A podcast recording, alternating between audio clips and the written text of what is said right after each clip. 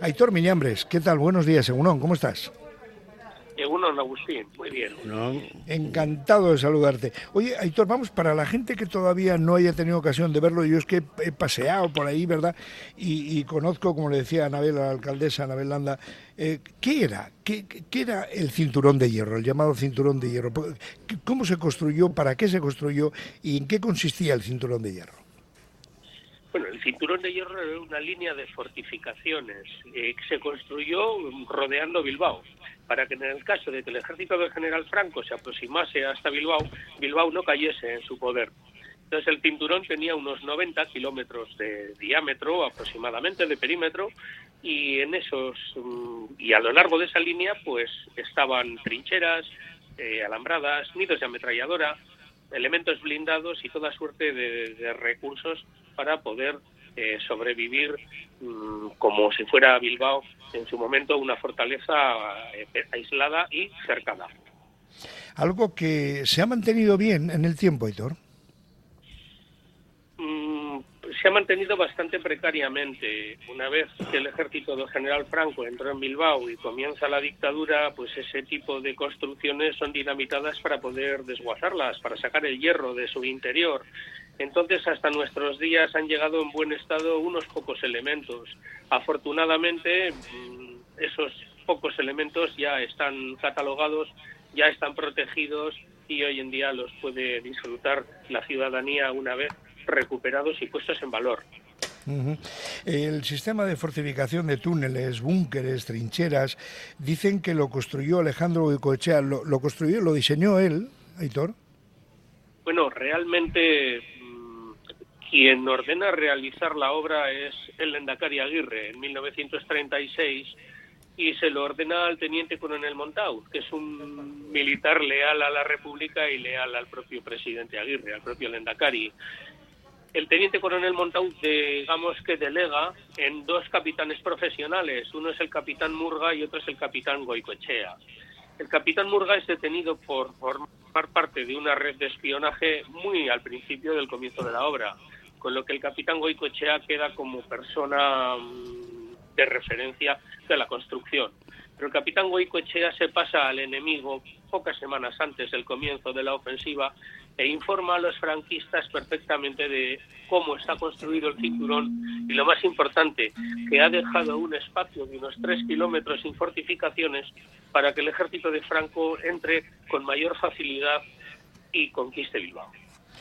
O sea que estamos hablando de la historia de una tradición. Exactamente. El capitán Goicochea con el tiempo sería inventor del famoso tren Talgo, que es el tren articulado ligero Goicochea-Oriol. Bueno, vamos a vamos a imaginarnos eh, aquel aquel momento, no, no terrible, pero aquel momento. ¿Por dónde se entraba al, al llamado cinturón de hierro? La ruptura se produjo entre dos montes, el monte Gastelumendi, que está en Larradecho, y el monte Urrusti, que está en Gamizica. El ejército de Franco avanzaba en dirección este-oeste y llegó un momento que, tomados los montes Oyube y Vizcargi, ya dominaba el cinturón por su punto más débil. Fue cosa de acumular recursos, estamos hablando de unos 110 aviones y de unos 200 cañones y de unos 12.000 hombres para machacar esos tres kilómetros de pasillo y poder arrollar las defensas vascas y alcanzar con más facilidad Bilbao. Ajá. Y, como decías, la caída del cinturón de hierro, la ruptura por parte de los de los eh, sublevados, de los edicionistas, de los edicionarios de Franco, de esas tropas, es lo que provoca la caída de Bilbao, entre otras. Y lo que provoca luego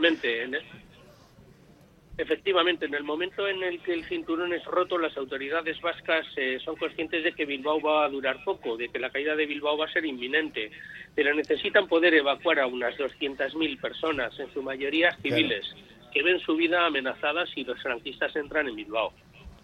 Para poder ganar tiempo para esa evacuación, se organiza precisamente la defensa en Archanda. Y unos batallones vascos son sacrificados durante una semana para que los franquistas eh, tarden más, digamos, en, entrar en Bilbao. Esos batallones vascos son los que resisten de una manera numantina a las puertas de Bilbao para que Bilbao pueda ser evacuada. el propio Lendakari Aguirre les pide el sacrificio y ellos responden con bastante heroísmo. Nosotros hemos tenido la suerte, Aitor Miñambres, de hacer un programa en directo desde ahí, desde el museo, ¿verdad? Del Cinturón de Hierro que tú diriges. Eh, mm, dibújalo un poquito a través de Radio Popular, por favor, eh, Aitor, para que la gente lo vaya a ver, porque realmente está eh, eh, merece la pena ser visto. Pues efectivamente, Agustín, llevamos ya 10 años de andadura, precisamente lo hemos cumplido recientemente y han pasado por nuestro museo y por los espacios museizados del exterior de Cinturón de Hierro unas 13.000 personas hasta la fecha. Pero todavía quedan muchas personas por pasar. Estas personas pueden ver a lo largo de paneles interpretativos cómo era el proyecto del cinturón, quiénes fueron las personas, hombres, mujeres, adolescentes que lo construyeron, cuál era la tipología de aquellos nidos de ametralladora con apariencia de búnker, aquellas trincheras, y también cómo fue la batalla que supuso la caída de Bilbao, la ruptura del cinturón y la caída de Bilbao. Y además también pueden observar en las vitrinas unos 250 objetos aproximadamente de época, documentos, periódicos, objetos personales de los dudaries, de los milicianos, de las personas que vivían en aquel momento, aquel trágico episodio, las armas con las que se defendieron, la indumentaria que llevaban y toda una suerte de, elementos de época que ayudan a contextualizar la historia que queremos transmitir, el relato que queremos transmitir a las personas que nos visitan, Agustín. Todas las guerras son terribles, Aitor, eh, huelga el comentario, eh, más aún si cabe una guerra civil donde se, se matan entre familiares, entre amigos, entre compañeros, entre eh, compatriotas, como diría alguno, ¿no? Que a mí la palabra no es que me guste mucho, pero bueno. quiero decir, en aquel momento miles de familias, porque estamos hablando de la historia de la resistencia, de la historia de la resistencia de un pueblo antifranquista vasco localizado en Bilbao, bueno, y en, en Verango, en Sopelana, y en Quecho, en,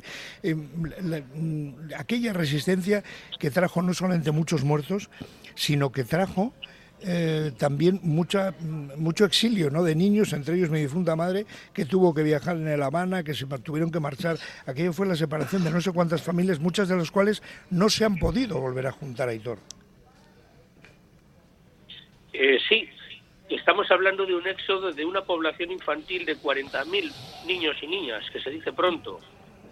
Eh, en una época en la que no existían los medios de comunicarse que tenemos hoy en día. Ese éxodo, que es muy similar al que hemos vivido, estamos viviendo recientemente en guerras eh, contemporáneas, eh, fue una, una fractura muy grande para la sociedad de la época. De alguna manera había que alejar a aquellos niños y a aquellas niñas de los peligros de los bombardeos y del hambre. Y qué mejor manera de enviarles a países de acogida donde en aquellos momentos había paz, porque posteriormente vino la Segunda Guerra Mundial que alcanzó a Francia, a Bélgica, a Inglaterra, a la Unión Soviética, a esos, a esos países de acogida. Como bien has dicho, en algunos casos tardaron en volver a reencontrarse esas familias y en algunos casos mm, no lo llegaron, no, no, no llegaron ya nunca más a, verse entre la sociedad avanzada y, bueno lo que estáis haciendo vuestro trabajo, Aitor, que es impresionante, estaría bien que mucha gente, bueno, que la gente, que nuestros oyentes se dieran un paseíto por el cinturón, por Sopelana, por, por Verango, por tal, que se puede perfectamente ir por allá para hacerse una idea de lo que tuvo, lo que tuvo que ser aquello, ¿no? Porque a saber si por ahí también hay algún enterramiento de, de gente que no se sabe que está por ahí, Aitor, yo no sé si lo habéis mirado.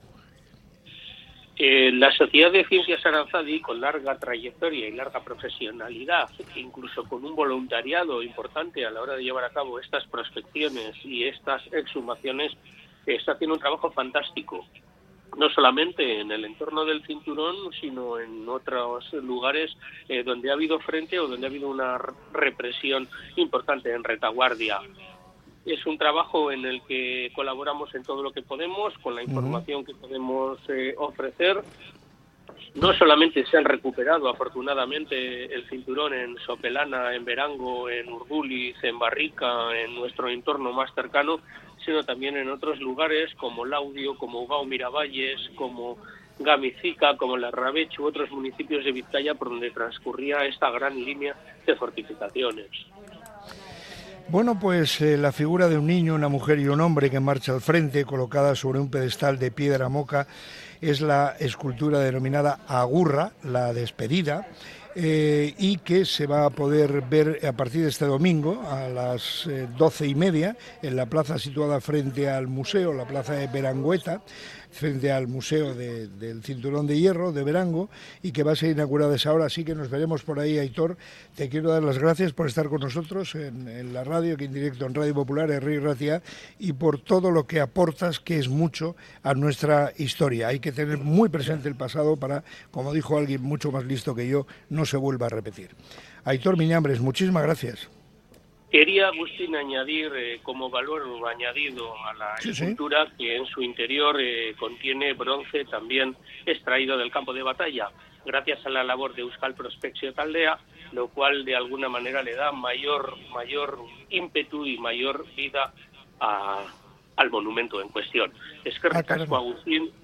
Muchas gracias. Suri, Suri, ah, caramba, no lo sabía lo del bronce dentro de extraído de la, de la propia guerra civil, ¿no? Como restos de tal. Pues, pues, de una manera testimonial. Sí, sí, absolutamente es un detalle añadido interesantísimo. Aitor, lo dicho, es que ricasco y que tengas buen fin de semana. Estaremos en la inauguración. Un abrazo, es que Un abrazo fuerte, Suri. Agur, agur.